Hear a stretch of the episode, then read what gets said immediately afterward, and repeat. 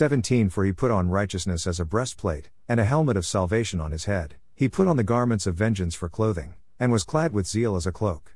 Isaiah 59:17. God is zealous for his name and for his people.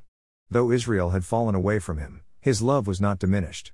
He alone could save his people from their sins. There was no person that could intercede for the nation to bring about salvation. His salvation would be realized when the Messiah, his Son, Jesus, would enter humanity and become the sacrifice for the sins of man. God's zeal would ensure that his plan of salvation would be accomplished. God is passionate for his people and for his purposes to be established. He will always fulfill his promises and complete his plans.